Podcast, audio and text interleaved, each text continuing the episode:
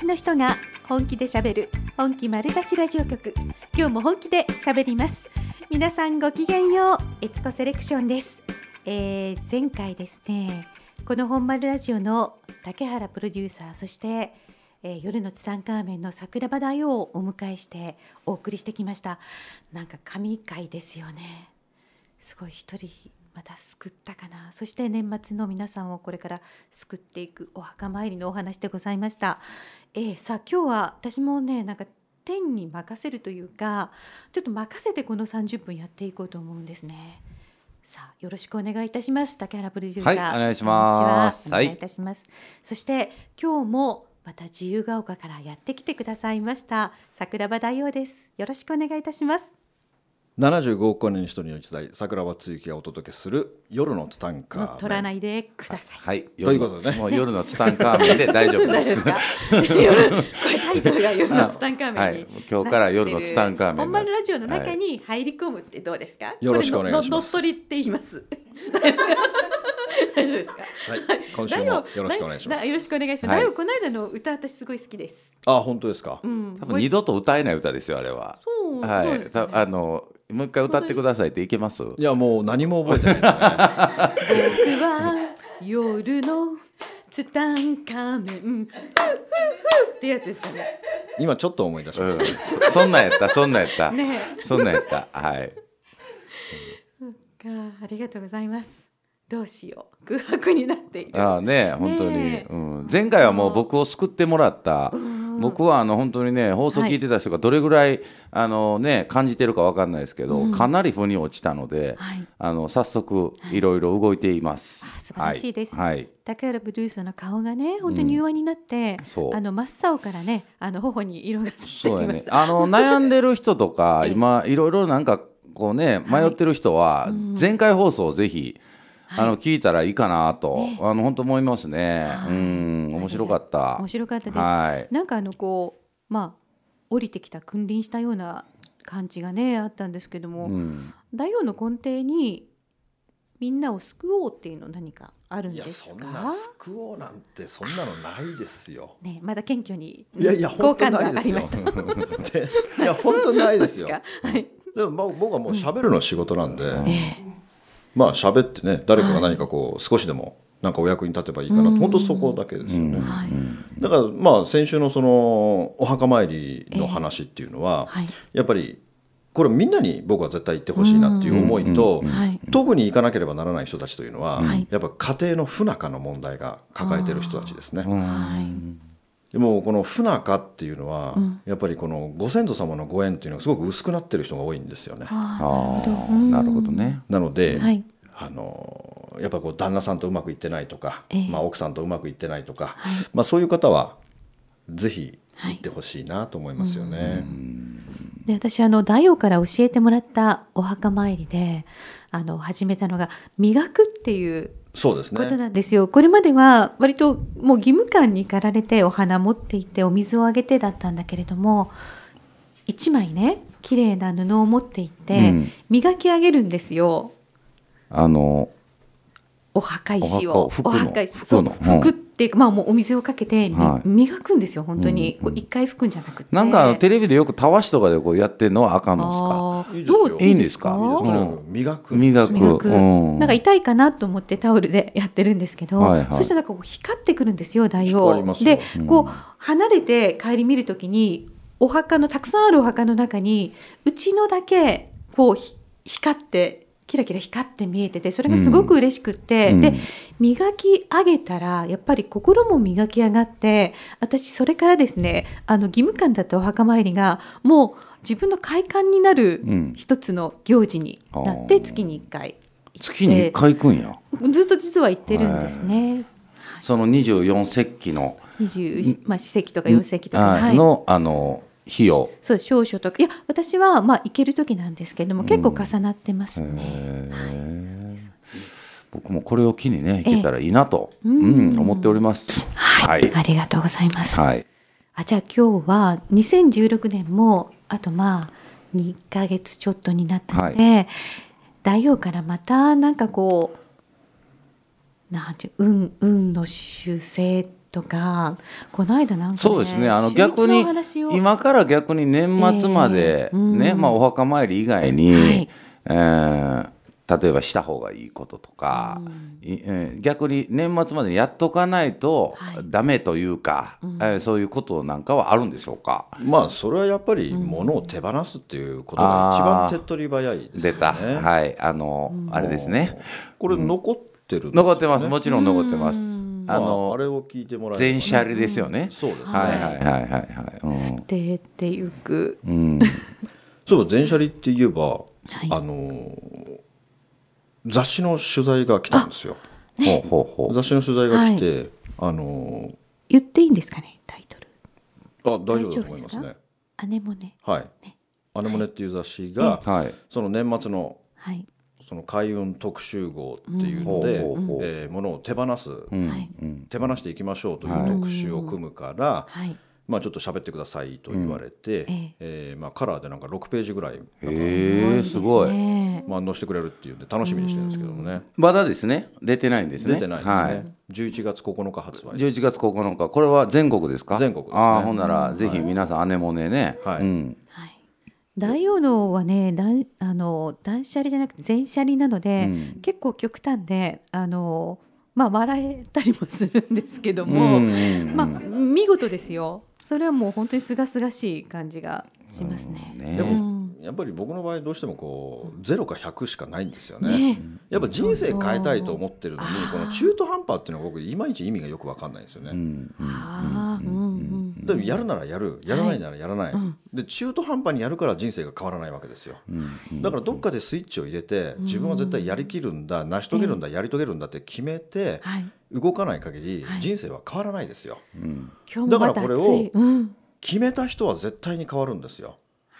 だから自分は絶対やるんだやり遂げるんだって思った人は、だから僕もその全社理塾をっていうのをずっとやってきて、はい、えー、まあ、今はその海運の運行塾っていう名前変わりましたけれども、はい、前回の場合はその物を手放すっていうことに特化した塾をやってる時に、えーはい、やっぱり変わる人と変わらない人がいる中で、うん、やっぱり変わる人っていうのはやっぱり決めてる人なんですよね。うん、何事もまず決めない限り何も変わらないわけなのでまずは自分は絶対やり遂げるんだ成し遂げるんだというその強い気持ち、はい、やっぱ心の在り方っていうのが僕はすごく大事だと思うんですよね。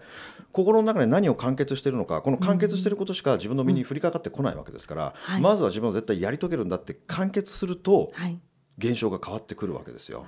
だから一番簡単なのは業者を呼んで、いもういるじゃないですか、はい、あの引っ越し業者なりなんかこう参拝業者みたいな人たちが、だからあそこに電話をして業者が来たら、家の中のもの全部持ってってください。これが一番運気上がるってことですから。はい。ままず 2, トントラックぐらいからね。ね勇気、ね、その勇気だけやけどね。その勇気はいるよねでもね。だから家だから僕言うのはよ、もう絶対8割は使ってないですから。そうそうなんですよね。絶対8割使ってないので、もう使ってるの2割しか使ってないんですよ。要は2割は置いとっていいんですよね。2割置いといていいもちろん。もちろん2割は置いといていいですよ。でも2割っていうともう5分の4家からなくなるわけですから、もう5分の4なくなったらもう全部なくなってると一緒のような感じですよね。だからとにかく床面積を広げて床を磨きましょうというね。そうそうここここですね。本当床面積ですから、本当に床を磨いてほしいですよね。だからこのね磨くっていう行為がやっぱ自分の運気を上げていく中で、すごくこう運気が上がるんですよ磨くっていう行為が。僕は自分の師匠っていうのが10人ぐらいいる中で、僕は一回ね一人一人インタビューしたことがあるんですよ。運気が悪くなった時に、何を師匠だったら、まず何をして運気を上げてきますかってインタビューしたことあるんですよ、10人の師匠に。そしたらその中の1人の人は、一番簡単に運気上がる方法は、物を磨くことだって言ったんですよ。何でもいいから磨けって床でもいいしトイレでもいいしお風呂でもいいし台所でもいいしフライパンの鍋の裏でもいいしその磨くという行為が上から見てる人にとっては非常に美しい姿に見えるんだって。私この言葉に結構なんかノックアウトされたっていうか上から見てる人に美しい姿であるっていうのが。そうだからよくモップがけでいいですかとかクイックルワイパーでいいですかとか言われますけどこれ絶対ダメなんですよ。やっぱり両手両膝をついて磨くっていう姿。これが美しいわけですよね。でその時にやっぱり人間って一心不乱に一生懸命やると眉間にしわ寄るわけですよ、だからこの一生懸命やるのはもちろんそうですけども、えー、この時笑顔でありがとうって付け加えると、はい、さらに運気が上がるんですよね。ありがとうって笑顔で言いながら、ありがとうって言いながら床を磨くってことですよね。多分これを聞いてる人の中には、お店をやってる人もいると思うんですけども、はい、そのお店をやってる中で集客に困ってる人たちもいると思いますけども、はい、お店で集客する一番簡単な方法は床を磨くことなんですよ。お店の床を磨くってことですよ。でもそれは社長自ら磨かないと集客にならないんですよ。社長自らです。社長自ら雑巾を持って、ありがとうと言いながら床床を磨く、うん、そしてその床を磨くのは朝なんですよ。うん、一番に来るんですよ。社長が朝一番に来て、はい、自ら床を磨き上げる、はい、これは一番集客量がありますね。なんでか知らないけどお客さんが来るんですよ。だからなんかでもわかりますよね。だからチラシとか別に巻く必要ないんですよ。うんうんうん、社長自ら朝一で来て、誰も来てない時に一番先に来て、はい、自分が率先して床をありがとうって言いながら磨いていく、はい、そうするとなぜだかお客さんがたくさん来るようになるんですよ。本丸で言えば竹原プロデューサーが一番そうですね、うん、やってないね、うん、やらないかんね。今の聞いてると。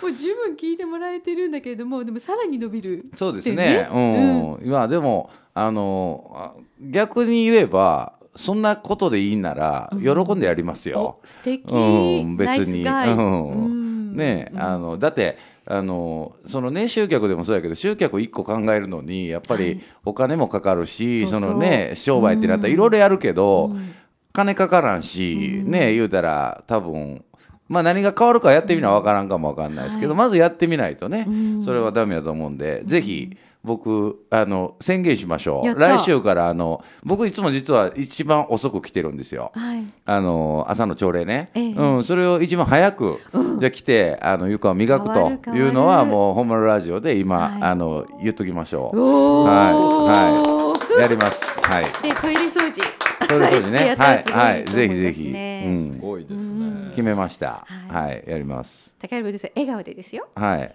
僕はずっと笑顔ですから大丈夫です。そこはね決めてらっしゃいますやりましょう、うん。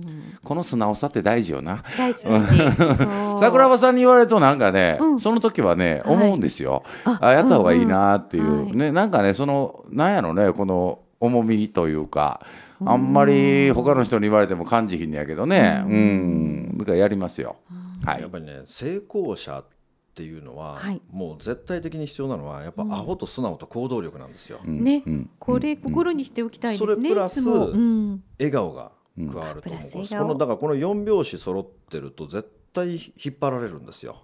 どっかから。どっかからね。だから成功者は、全部揃ってますよ、うん、みんなアホだし、うん、みんな素直だし、うん、みんな行動力あるし、はい、だから僕の周りにいらっしゃる成功者っていうのはやっぱり行動力が尋常じゃないんですよ。あのね、後でやるとか明日やるっていう感性がないんですよ。はい、例えばこうまあ、僕の知り合いの社長とか会長とかにこうお話をした時に「いやこの間こんな面白い人がいて」とか言うと紹介してよって今会えないとか言うんですよ、うん、今連絡してくんないとか,、今しかないんですよあの人たちってね、だからこの今しかないというこの考え方が成功につながってくるんですよね。大体、今度また今度とか。そうですね。また今度はないんでね。ないですね。だからもう僕は言うんですよいつも光より早く行動しようねって、ねそうそう。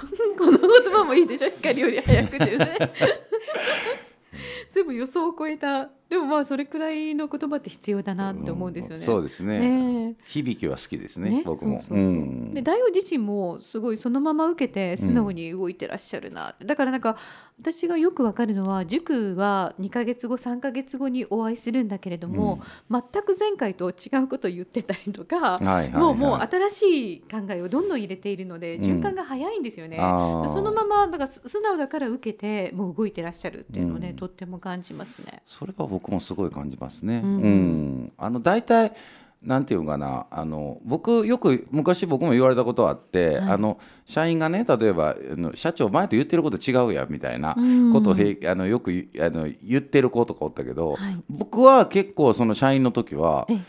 え当たり前ちゃうんって僕は思ってたんですよ。うんうん、そういうこと変わるやろみたいな、はい、うん、だからそういうのと近いでしょうね、うん、うん、だからどんどん新しいことを入れて変わっていくっていうことが変わらないっていう軸になってる、ね、僕なんかいっぱいすぐ変えたいなっていう、うん、何でも、うん。あのそれこそ本当さっきのあれじゃないけどもうすぐしたいんで、周りが遅すぎてイライラする時がたまにありますね。うん、はい。うん。そういうのはあるかな。うん、はい。ありがとうございます。はい。あとだよ。はい。2017に向けて。はい。ね、去年は本当に年末にあの全車輪の話たくさんしていただきましたけども、はい、でもさらにじゃあこ今回はさらにそのプラスアルファ上ですね。そうですね上というかまあまあ皆さん多分あんま捨ててないんでねもうあれから1年経ってますあれから1年ちょっと早かったですね猿年はまあね、ね、あっという間に過ぎていきますからね、ね、まあとりあえずもう、うん、もう気がつけば大晦日ですから、うん。そうそう気,、うん、気がつけば大晦日ですから、まあ、あ分後ぐらいに大晦日ですよ。いや本当そういうぐらいな感覚ですから、ねうん、もうとにかく手放すっていうことは、はい、もうライフワークにした方がいいですよね。ね。だから何か新しいの買ったら何か手放すっていうふうにしていった方がいいですよね、みんなもう勝手に増えてきますからものがね、はい、もうみんな通販大好きですからもう楽天、アマゾンヤフーオークション大好きでしょ？毎日毎日新しいものが届くから、ものがどんどんどんどん増えていくよね。はい。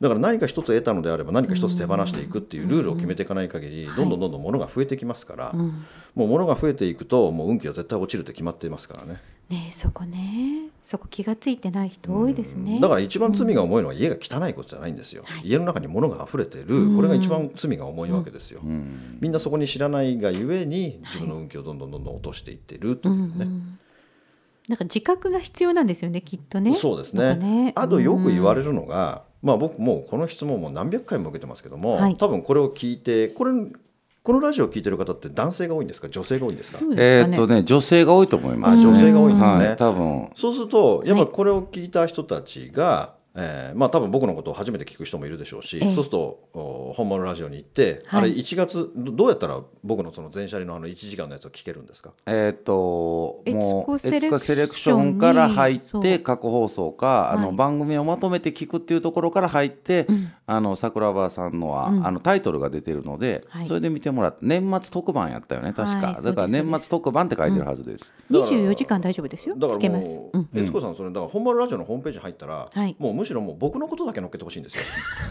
僕だけを見てました。またむちゃくちゃいいよ いやあのでもあの例えばエツコセレクションの,、あの中の,、あの絶対に聞いてほしい、あのとことかには入れれますよ。うん、それが竹チャンネルみたいにもう桜庭チャンネルはバナーでつけとこか。あ、つけてくださいね。そんな、そんな気軽にプロデューサーそんな気軽に、うん、あのー、悪いけど僕の権限でいけます。うん、大丈夫です。問題ないです。はい。で、さらにもうやっぱりホームページ本丸ラジオ検索してホームページ行った時に、はい、やっぱり前面に僕の顔が出てないとダメですよそれは無理です 今真顔で聞いてしまった私、うん、まあまあそまあそれはいいなんかできることやってあげようって今思ったのに。なんかねちょっとなんかね だいぶずりの的だなみたいなねさすがさすがですけど。洗脳されそうになってて あそうなんだって思ったけど、はい、まあまあ今のあり？まあ今の冗談でどうでもいいんですけど、はい、だから前のあの去年のやつ1時間を、はい、まあ僕はぜひ聞いてみていただきたいですよね。ちょっとね続けてね聞いていってもらいたいですね。はい、あれ聞いて、ね、あれありきの次。そう。だからあれを聞いていただくと、はい、まあその女性が人が多いのであれば、うん、まあおそらく女性の人はスイッチが入ってじゃあ私は捨てよう、手放そうって思うけれども、うん。うん、家族の人は全くそういう気にならないですから。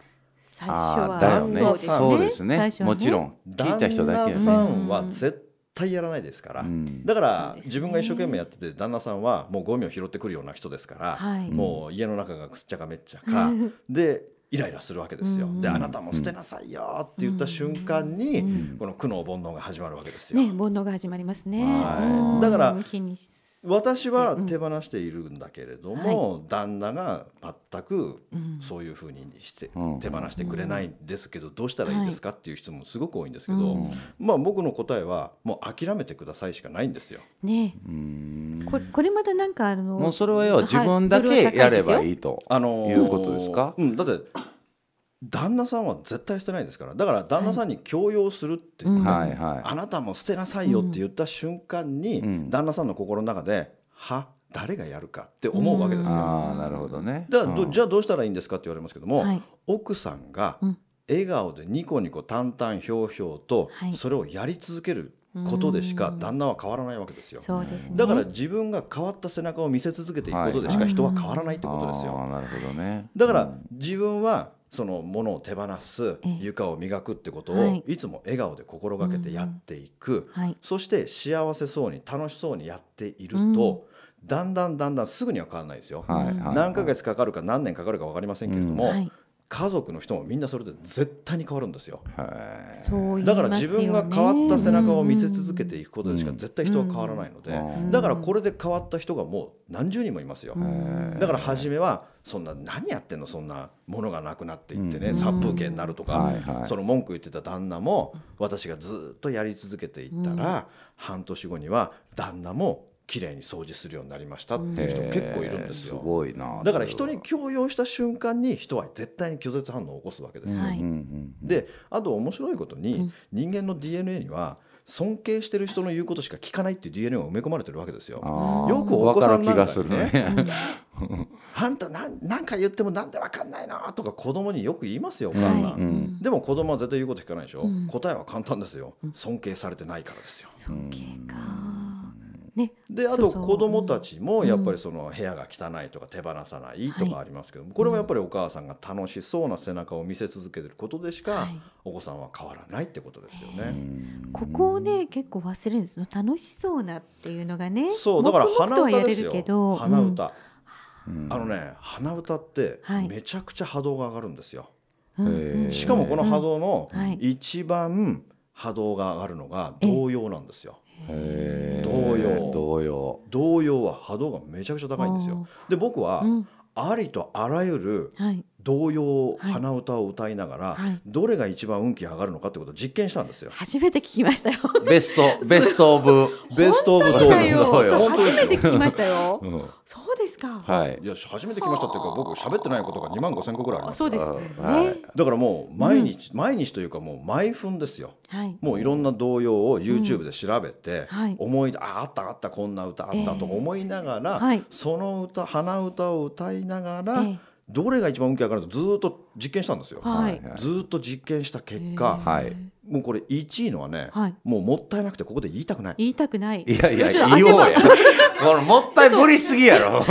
言おうよ俺もずっと待ってたのに。みんなちょっとどうしようもなくて講義いっぱい来ますけど。さすが桜庭さんやね今ね。でもね大事な話だから大をずっと実験されてたからちょっと当てましょうよ、ちょっとベストワン。はいベストワン。ベストワン。これ同様ですよ、それはやっぱり皆さんがポピュラーに知ってる、いや知らない人いないですよ。いないですか？いない日本人でこの歌を知らない人は一人もいないじゃあもう俺森の熊さんですね、ビンゴですよ。やっぱり、ほら。やだもう1回目で当たったら お笑い芸人次ゲストに呼ばれないですよ。やだ面白くない。超面白くないいやでもやらせちゃうから今のおかしな話。いや俺やったら森の熊さんかなって思ったんですよ。同様ですか？ね？まあいいですけど。なんかすごく楽しそうなあのイメージの曲なんで。そうなんですね。もうだからこの森の熊さんをいつも歌いながらスキップしていってほしいわけですよ。だからふんふんふんふんふんふんふんふんふんふんふんふんって歌ってほしいんですよ。なるほどね。これはあのあ後から追いかけるのもありなんですか？全然いいですよ。だから家族でハモってもいい。あなるほど、ね、だからこんな歌を歌いながら掃除する、料理するもう運転するとかしてもらうとすごく波動が上がるんですよ。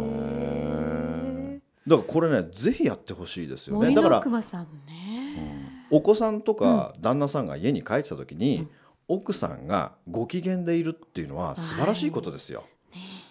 はい本当に素晴らしいことですよ。ん。ですよね。だ常にご機嫌でいてほしいわけですよ。それは大事よね。うん、あの帰ってきた自分が帰って、はい、まあ言うたら。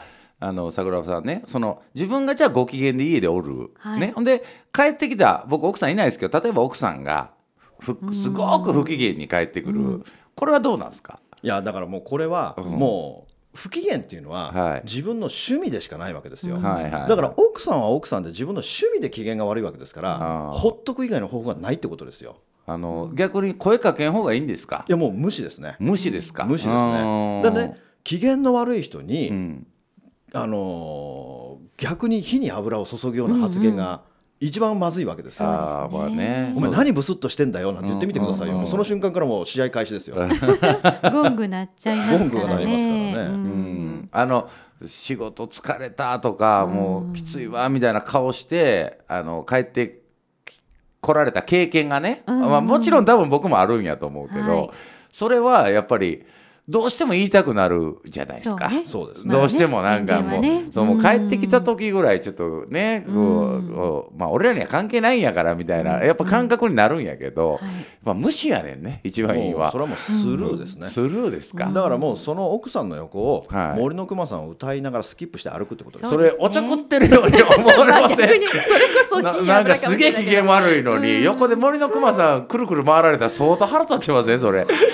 いやもう自分はがい。24時間機嫌を取ってだからもう一番大切なのは、はい。自分で自分の機嫌を取るってことですよ。大事ですあね。ー。それで世界変わりますよね。だってねだって自分の機うん嫌を取ってくれる人って、うん。世界中に一人もいないんですよ。なるほど。自分の機嫌を取ってくれるのは自分しかいないわけですから。自分しか分からんからね、そうですはいはいはい。だから自分の機嫌は自分で取っていく、う。ん。そして一番運気を下げるのははい。不機嫌だってことなんですよ。そうです。なるほど、ね、あのゲーテは言いました。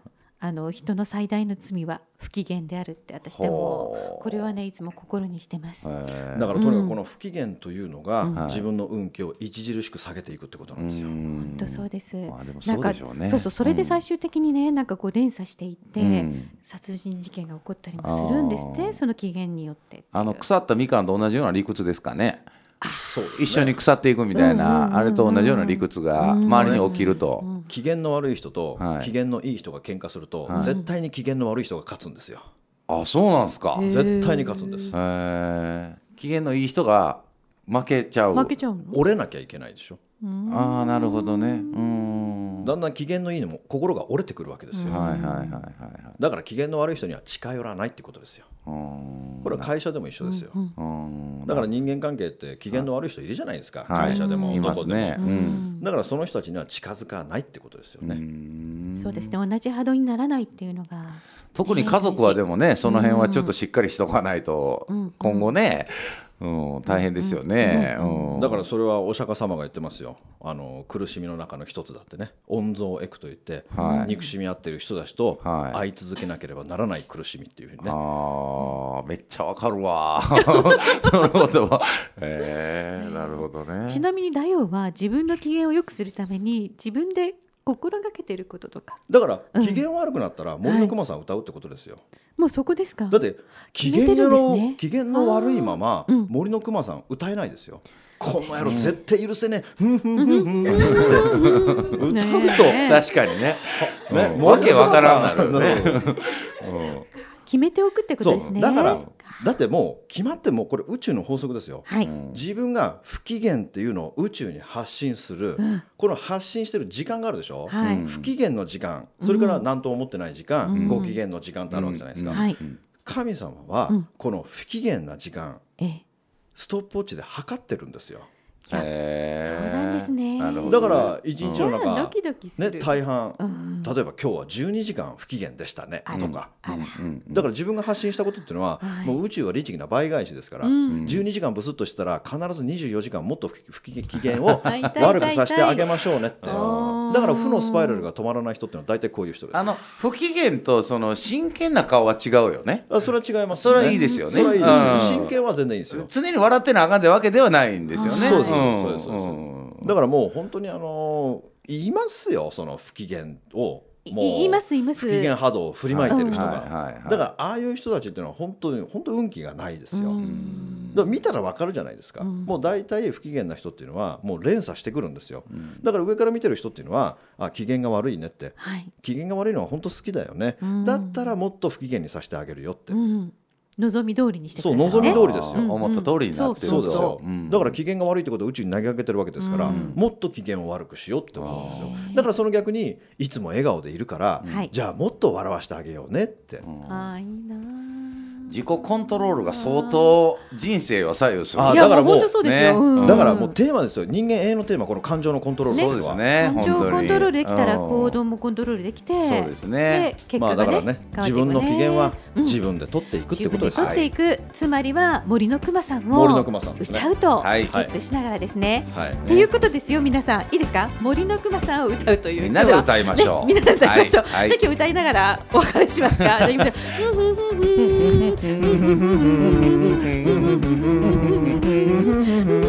歌っててね皆さんありがとうございますまたエツコセレクションでお会いいたしましょう森の熊さんですよありがとうございますありがとうございました